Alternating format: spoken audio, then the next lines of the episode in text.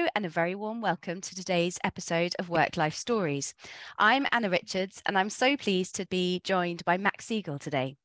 Max is a transgender speaker, content creator and activist based in London. He works with brands and corporates on their internal and external diversity, equity and inclusion, LGBTQ+ and transgender inclusion initiatives. He specialises in sharing his own lived experience, creating campaigns that align with his key values, representation and authenticity. Max, it's so lovely to chat to you today. Thank you for joining me. I'm looking forward to hearing and sharing your story and some of your expertise that you offer businesses as well. So let's start at the beginning, if that's okay. When we met recently, you said that you had spent the first 28 years of your life identifying as a queer female before you transitioned. It's a long time. It's a long time. And I'd love to hear a bit more about you growing up and as a child and your feelings towards your gender and your sexuality, I suppose. Really diving in deep at the start. Yeah, exactly. Old bar. It's like, hang on, let me get a glass of wine. Someone who doesn't drink anymore, I'd still have those moments. Anyway, yeah, let's start at the beginning. So I grew up in rural South Devon. If you listen to this and you don't know where that is, imagine the British equivalent of the rural South of America. Very white, very straight, mildly racist. And very pretty, actually, if you want to go on holiday somewhere in the UK, but it's pretty much the benefit of it. At a very normal, I'm doing air quotes, but I realised that we're not recording video. I had a very normal upbringing. You know, my mum was a teacher. My dad worked in business, for lack of a better word.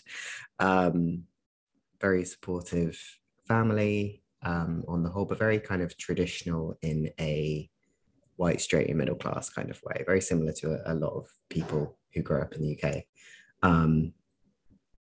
That for a lot of people would be a very productive background to grow up with, and I definitely want to say, before we go into some of the more difficult things, that I recognise that I have a huge amount of privilege as a queer person and as a trans person, both from my upbringing but also from the space that I existed in when I came out.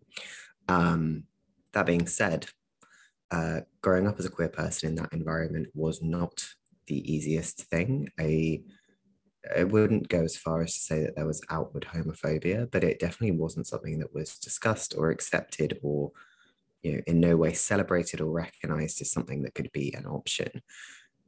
You mentioned kind of the 28 years thing. I recently said something to someone about coming out as trans, age 28, and their immediate reaction was, what took you so long? And I kind of laughed it off, but the reality is that I didn't really know it was an option for a very long time. I knew that being gay was an option. I knew that was a thing. I went to an all-girls school, so it was really mostly what people got bullied for. And in that I say I knew it was a thing, I knew that it was a thing that I shouldn't be, because you would get bullied and you would get hurt, and people who live that kind of lifestyle are unhappy and deviant and unsuccessful. You know, that whole kind of very British way of discussing topics without discussing them. I think you often hear a lot of narratives of kind of queer coming out stories that are very explicit. You know, my dad said if I was gay, he'd get me out of the house and those kind of things. Mine was definitely much more subtle, and I think fits much more in line with a very sort of British sensibility of, well, you know, don't be ridiculous. You know, that's just not something that you have the option to be. So I didn't end up exploring that part of my identity until I was in kind of my late teens. I went to uni. Like many queer people, kind of moving to a city for the first time, was able to express my identity a bit more. I still didn't really openly identify as queer until I was in my early 20s. I was living in Bristol. I then kind of dated women, had a long-term relationship with a woman for sort of 5-6 years. And that was... At the time, if you'd asked me if I was happy, I would have said yes. But I look back on it now and think that my understanding of what happiness looked like was very limited. And I have a thought process that's very much like, okay, well, I'm doing all of the things that everyone else is doing. I have a relationship that looks pretty sort of happy and healthy. I'm going on holiday twice a year. I have a job that pays me good money. From a external checkbox perspective, everything was pretty good. I now realize that I was actually very unhappy, and I was using a lot of coping mechanisms to deal with that, including alcohol, including drugs, including, you know, intense anxiety, stress, burnout, all of these things that nobody really talked to me about. So I couldn't really recognize it for what it was without hindsight. So in I'm trying to figure out the timeline now. So in, I think it was about 2019, I'd come back from traveling, and I was really at that sort of weird moment I think everyone has had where you're like, okay, I'm an adult now. What am I doing? Is this my life? Is I'm just going to carry on in this kind of general direction? Am I going to take ownership and control of this, or am I just going to keep going with the flow and doing all the things that everyone else around me is doing? And even though I wasn't necessarily conscious of it at that point, I think there was a part of me that knew that I wasn't moving in the right direction. I wasn't quite where I never seemed to get the same thing that everybody else got out of what I was doing, and I didn't really understand why. And I always pause here to say that there are so many different narratives of transness. There are trans people who've known since the first second they had conscious thought that they were trans and they were in the wrong body. There are trans people who have this sudden moment of realization where they're like, oh my God, I'm trans. Oh my God, I'm in the wrong body. I don't have any of those things. I have this very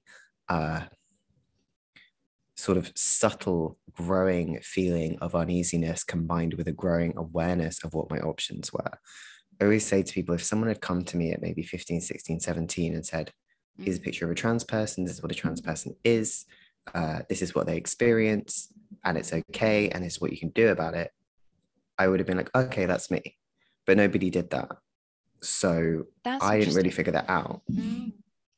And so, you know, that process is very, very difficult for me to describe, but it effectively ends with me starting to live my life as a non-binary transmasculine person, so someone who didn't identify as male or female but lent towards a masculine, or what we would see as traditionally masculine presentation or gender identity.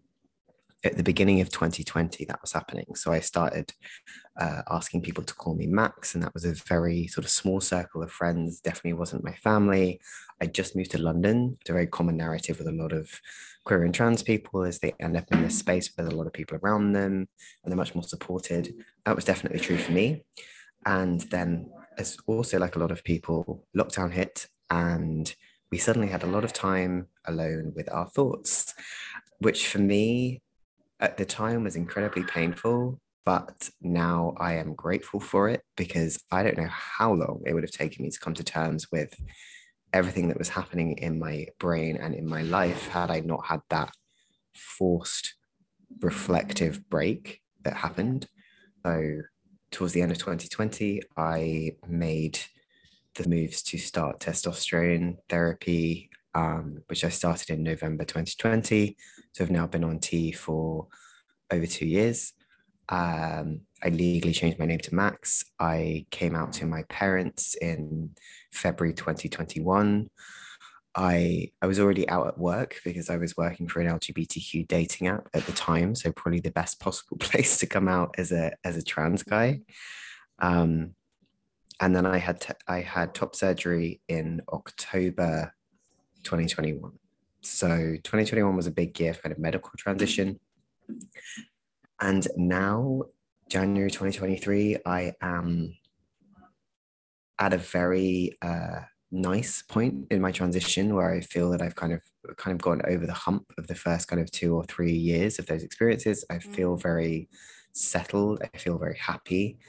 And because of that, I'm able to direct my energy towards the work that I'm doing now. So towards working on trans inclusion, towards working on LGBTQ inclusion, to neurodiversity inclusion, to speaking, to creating content. And yeah, I guess that's my life story plus why I'm here. So are we done? You can pour that wine now. Oh, no, you can't. No, you don't drink. I have tea. Perfect. Tea. Perfect. Well, it's amazing to hear, really. I suppose because, I don't know, maybe my sort of preconceptions might have often be of the child that's born and feels they've got the wrong body. So, you know, that was a very adult decision, very adult feelings and emotions in that. I'm sort of interested in, obviously, there's a sort of physical changes that you've been through, and your emotions, huge emotional and identity changes, obviously, alongside that. To come to that decision, your emotions must have been further ahead than the physical. And then did they sort of catch up with each other? There must have been adjustments the whole way, probably. Still are. Hugely. One of my friends who's also a trans guy, we have an ongoing joke that transitioning is like being on a roller coaster, except you don't know how long it is, and you didn't really agree to be on it, and you're just there, and you just have to hold on and hope for the best. And there are points where it slows down and points where it speeds up. A particularly good line he came up with was when he booked his top surgery and said he was just letting go of the roller coaster. I'm just gonna see what happens and see where the world takes me. And it sounds really scary when you put it that way, but it's also incredibly powerful to just put yourself in a place where you say, this is right for me, and I'm going to do it, and I'm going to pursue it, and I'm going to do what makes me happy, regardless of what people might say to me, what people might think, what the world around me might think. This is right for me. Yeah. People don't do that very often. Mm. And I think, you know, there's some sessions that I am actually writing right now, which is kind of, what can you learn from trans people? What has this taught you? Because there's so much that comes from it.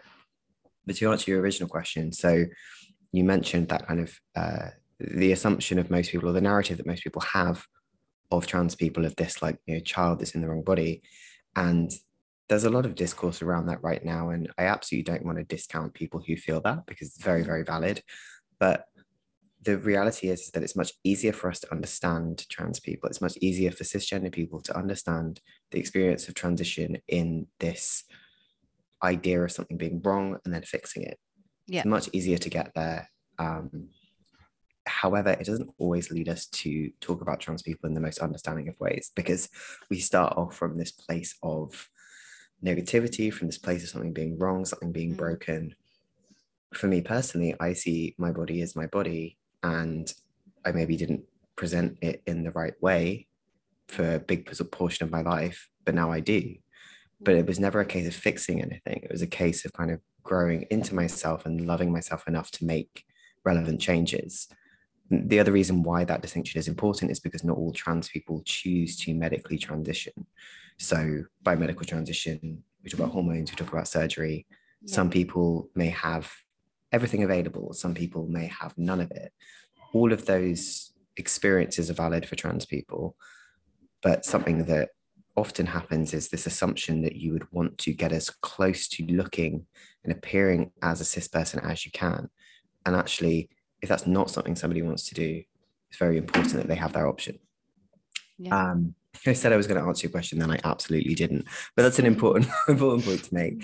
In terms of kind of brain and body, it's a really interesting thing to think about, because often trans people are asked to have this really deep understanding of themselves that very few people have.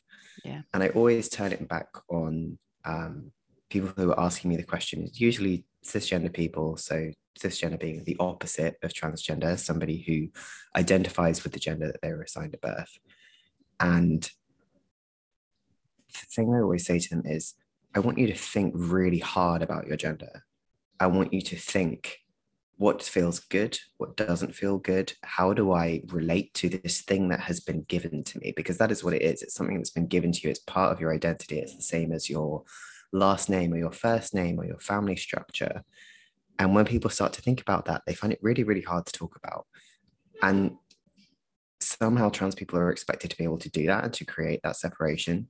So I think that I had to rely on, rather than a what feels wrong, it had to be a what feels right. Yeah. And I often say this to other trans people when they ask me about my journey. I say, you know, they'll say, I think I'm experiencing gender dysphoria, but I'm not sure. So gender dysphoria is any kind of discomfort with your body that could be related to your gender identity. So in order to legally, medically transition and change your gender in the UK, you have to be diagnosed with gender dysphoria, which is a problematic and very outdated way of doing it. We don't have time to get into any of that right now. But you have to have that diagnosis. And a lot of trans people get very stuck on that because it's that moment of like, I know something is wrong, but I'm not entirely sure what it is. Mm. And I always compare it to, if you've ever tried on a piece of clothing, let's say it's a t-shirt, and you look in the mirror and you go, oh, absolutely not, not for me. And everyone's had that moment and you can't really explain why. It's just not quite right. Yeah. That's my experience of gender dysphoria, is something about this doesn't fit. And I need to change it, but I'm not really sure how. What's fascinating is if you flip it on its head and you say, okay, if you can't explain to me what this dysphoria feels like, this discomfort, tell me what feels good. Tell me what you like. You look in the mirror and you're like, yeah, I'm a badass. Like, I look incredible. Like, tell me about your power suit. Tell me about those moments. I've never yet met a trans or non-binary person who can't tell me about that. They'll say, it feels good when I hear myself being called this name. It feels good when I hear these pronouns. It feels good when I wear these clothes and my body looks like this.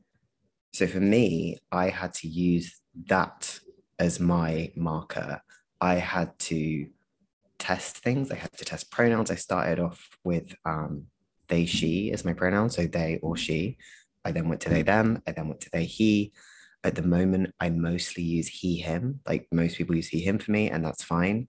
I keep the they in there because I like it and it works for me. But it's very much about that journey of personal preference and trying things and understanding things. And unfortunately, the narrative around transition doesn't always allow people that flexibility. We have this real fear of people regretting making a mistake. If you delve into the anti-trans movement, they will speak a lot about detransition. It's people who detransition, don't, like, you know, change back from whatever form they have gotten to, and that's not always, you know, feasible with certain medical transitional changes. Not only is a detransition is fairly rare, but it's also a question of sureness. There's this whole idea that I get all the time. Are you sure you won't regret what you're doing to your body? Are you sure? Are you sure? Are you sure you're trans? Are you sure this is right for you? Are you sure you want top surgery? And it's fascinating to me because we make so many decisions every day that we're not sure of. I personally believe that nobody can be 100% sure of anything. You can make a decision, you can make a best case decision, and you can say, I think this is what's right for me and I've really thought about it. But at the end of the day, you never quite know. And there are people out there having kids, getting married, getting tattoos, all of which are pretty permanent, life-changing decisions. And we don't ask them. But yet when we think about this, because it's so far outside of our understanding, yeah, we have to have that moment of test. So yeah, for me, I think that idea of understanding what feels good over what feels bad is what led me and what leads a lot of people. And I think that understanding is key if you are someone who is trans adjacent, which is the phrase I like to use for people who aren't trans, but maybe spend a lot of time with a trans person, maybe have a family member. So if you're coming into that space, it's a really, really good way to understand it is to think about what feels good and what doesn't feel good. Think about your own gender. I know I've given you a really long answer to this question, but I have one more example. Okay. Also, can you hear me okay? I'm in an open plan. Yeah, I can hear a bit of background, but I can hear you. Okay, really well. Yeah. Cool. So there's a TED Talk, and I can't remember the person who does it, but they effectively say, everyone experiences gender dysphoria. And you think, I don't know what you're talking about. And they effectively explain it as most people's insecurities about their body are in some way related to gender. So if you think, for me, when I presented as a woman, I always thought my shoulders are too broad. I have man shoulders and I hate them. And I used to do anything I could to like slim them down. Now I love them. Now I'm like, yes, I look incredible. But it was a huge thing for me. And I always ask you, think about the thing that you get stuck on about your body. Think about the thing that you look in the mirror and you wish you could change. it is highly likely that that relates to gender. So A, it is something that you can understand, but B, that increasing freedom and flexibility when we think about gender and identity is actually very useful for everyone, because it allows people to love themselves and love their body a little bit more than they might do by kind of freeing them from, oh, I'm this, so I should look like this. Thank you for talking me through that. I think, yeah, you're right. There's a lot mm-hmm. that I think everyone can take from all of that. It's really interesting. Going back, Max, to your journey, what was it like telling your family? Am I right that you'd been taking testosterone for a while before that time? I was about 3.5, 4 months on tea by the time I came out to my parents. And I need to give a disclaimer here. My parents are not, they're not the villains here. They are not horrible people. They're not exceptionally religious or bigoted or any of those things. No. They have never treated me badly. And on the whole, they've been incredibly supportive. However, they both grew up in South Devon. They're both now in their early 60s. And they have a certain preconception about trans people, about queerness, about all of these things. And I don't think my fear was necessarily that they would kind of disown me or anything like that, but it was a question of being undermined by people whose opinions I really cared about. So there's a thing that I say to a lot of people, which is, if you wouldn't take someone's advice, why are you listening to their opinion? And it's a really great way to think about things when you're coming out as trans, because there's an awful lot of people, especially on the internet, who will have a lot of problems with it.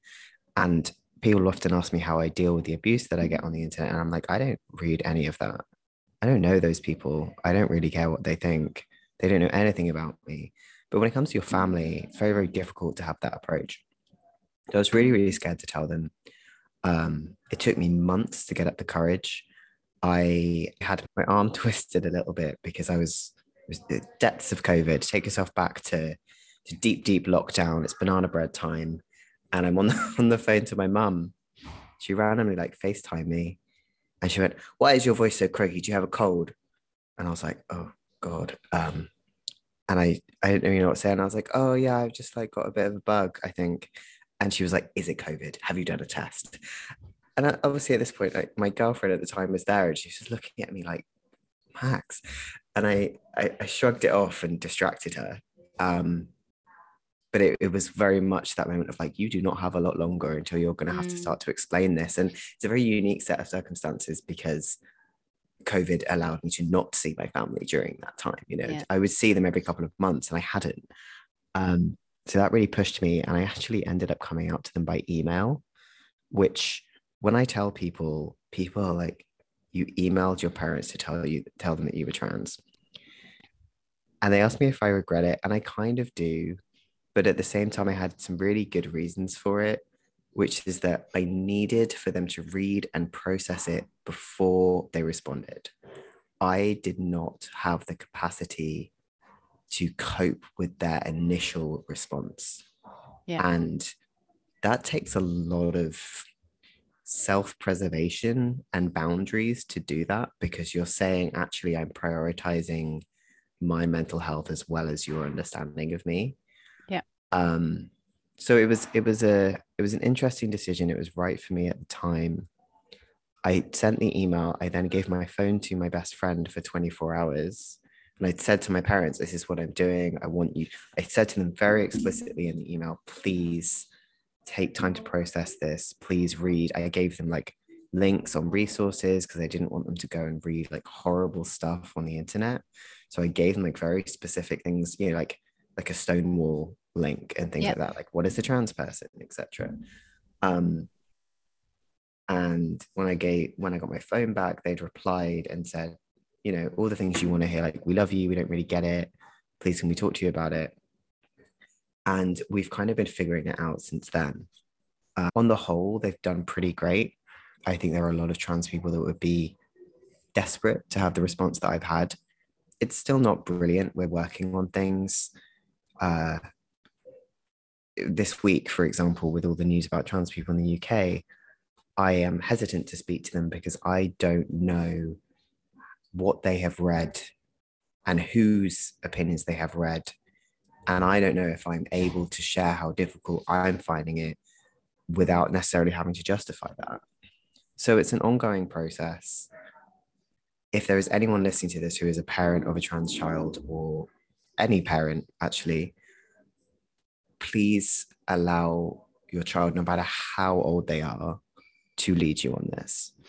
Because even though you might think they're too young to understand this, they're too young to know this, you have had an inherent idea of who you are in your gender identity for all of your conscious life. So allow them to lead you on that. And don't be afraid, because my life has been improved so much by doing this. I did not think I would live to this point. I did not see my life at this point. And now I'm 30 and engaged and potentially buying a house and doing all of these things. You know, trans joy is very real, and it's very possible to be a trans person and live a very happy, normal, boring life. Yeah. And that is very much there. And I think the number one thing that drives parents to resist their child being trans is the fear that they will have a more difficult life. And I've heard that from a lot of parents. I've heard that from my own parents. Don't be the first person to make that difficult. Particularly if they're young, but your child may end up not being trans. But one of the worst things you can do is not let them explore that. So give them that freedom, listen to them, and give it some time, because it's a big thing and it's a lot, and there's a lot of people and there's a lot of opinions and there's a lot of assumptions, and you're probably going to have some fights, but you can get past it. I mean, if my 84 and 86-year-old grandparents can never get my pronouns wrong, ever. They're Cornish, so instead of him and her, it's him and her, like with the accent. But they've never got my name wrong. They've never got my pronouns wrong. They call me Maximilian because they always used to call me by my full dead name. Now they call me Maximilian. If they can do it, so can you. Yeah. Be more Mike and June. That's where I'm going to I love that.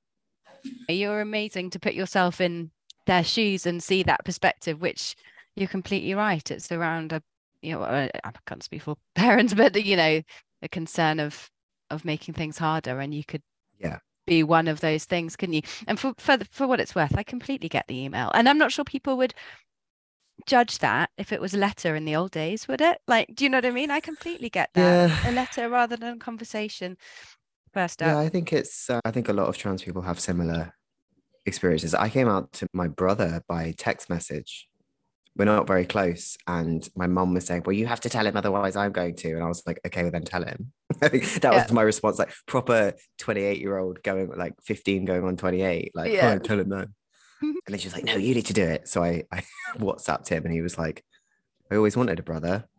And I was like, and then he said, "Am I allowed to say that?" And I was like, "Yeah, that's a great response." And he was like, "Oh, okay, cool." That was it. Straightforward. So like that's the other thing I say to people, like, people can surprise you. Yeah. Like my brother is trying to think of like a non-offensive way to describe him in case he listens to this. He's by his own description, actually, we had this conversation recently. He ticks every box on the privilege scale. He is a white, well-educated lawyer. He lives in Richmond, but he's, you know, he's probably the last person I expected to be fully fine with me being trans, and he's just absolutely like nothing has changed at all. Yeah. He doesn't care. Yeah. In the best way possible. Yeah. And that, I kind of love him for that. That's like great. The first time I've been like, oh, like we could actually have a relationship now. It's really nice. Yeah, good. And tell me about, you know, professional life now. You told me, I remember last time, about how fantastically busy you are, which is a real, well, it's a sign of your talent and expertise, of course. It's also a sign of the times, isn't it? That, you know, I think a lot of business and corporates have great intentions with all this stuff. Like, what are the big kind of challenges that you're asked to help businesses with? me bragging to you about how busy I am. That was great. I'm like, oh my God, I'm so busy and important. It's interesting. I think we're at this really, we're at a really interesting point with LGBTQ rights, but particularly with trans rights at the moment, that it's, yeah, there's this huge uptick in conversations about it in the last 3 to 5 years. And in a phrase that only I can say because I'm trans, trans is pretty cool right now. Like, a lot of people want to talk about it. All the progressive organizations really want to talk about it. And that's great for me and for my bank balance and for the community. However, there's a few things going on. There is all the political conversations, which makes companies a little bit scared. They don't want to wade into something. They're not really sure how to do it. There's a budget issue. A lot of the activism that I see in the LGBTQ inclusion space in general, but especially when it comes to gender, is people being asked to do a lot of very heavy work for free. But once we get over all of those humps, the main thing I found up until very recently is either ignorance or apathy. And ignorance might be too harsh of a word. It's more of a, I've never really thought about trans people and I don't really see why I should. And I completely get that. I had probably never thought about trans people until I was in my mid-20s. It's not something that a lot of people come into contact with, especially if you're not in these spaces anyway. And their immediate response is just like, oh, okay, this is new and weird. I don't really get it. And I also really get that, because it's a natural human response to be a bit confused, scared, reject new things. So you have this initial kind of response where people aren't really sure. And it's, I always say it's the number one response I get to my talks is, oh, I had no idea. I think you've even said it today. I had never thought about it. I had no idea. So it's challenging that understanding. And I would say that, you know, maybe it's just the spaces that I move in, but most people that I speak to on a corporate basis are very open to understanding that. And they'll give me the standard disclaimer of like, oh, I'm not sure about this. If I use the wrong language or whatever, I'm sorry. And I always just say, it's fine. Like, we're learning. You get things wrong when you learn things. That's okay. There is a patience here, but there's an effort that needs to go into it as well. There's a respect before understanding point that is probably the world's best comment for DEI. Like, offer that respect before you get it. That's okay if you don't get it, but kind of try to. So it's that lack of understanding, and then that apathy to, well, why should I do anything about it? And although it sounds really unfair, I also do get that, because people have their own stuff to worry about, and people are thinking, why is this something else that I should be adding to what I'm thinking about on a daily basis? Why should I be going into work, doing my job, and also making sure that I'm making somebody else feel included? We do not have time to go through all of the reasons why DEI is important, but I find that in having these conversations, it's not a case of sympathy, it's a case of empathy. And it's a case of people understanding that trans inclusion, LGBTQ inclusion is not taking anything from them. It is not taking anything from their rights, their access, their ability. It is simply making sure that somebody else feels as good as they do in the workplace or in a public place. What do you want to see? What can your message to the listeners of this podcast be, to people working for big corporates, maybe they're managers or leaders of big corporates who, you know, are interested, willing, because I don't think they'd be listening if they weren't. What sort of positive action would you like to see from people? Oh, I think it comes back to that respect before understanding idea. Is, I know you might not get this. That's okay. Most trans people are happy to have a chat with you about themselves. So don't be afraid. Listen. Recognize this is a learning process. Be patient with yourself, be patient with us. Max, thanks so much for talking to me today. I've really, really enjoyed getting to know you a little bit, and I really appreciate all of your time. And thank you to all of our listeners as well. If you'd like to find out more about what's going on at Work Life Central in our inclusion programme and across all of our other topics as well, do visit us at worklifecentral.com, and stay tuned for more from Work Life Stories coming soon.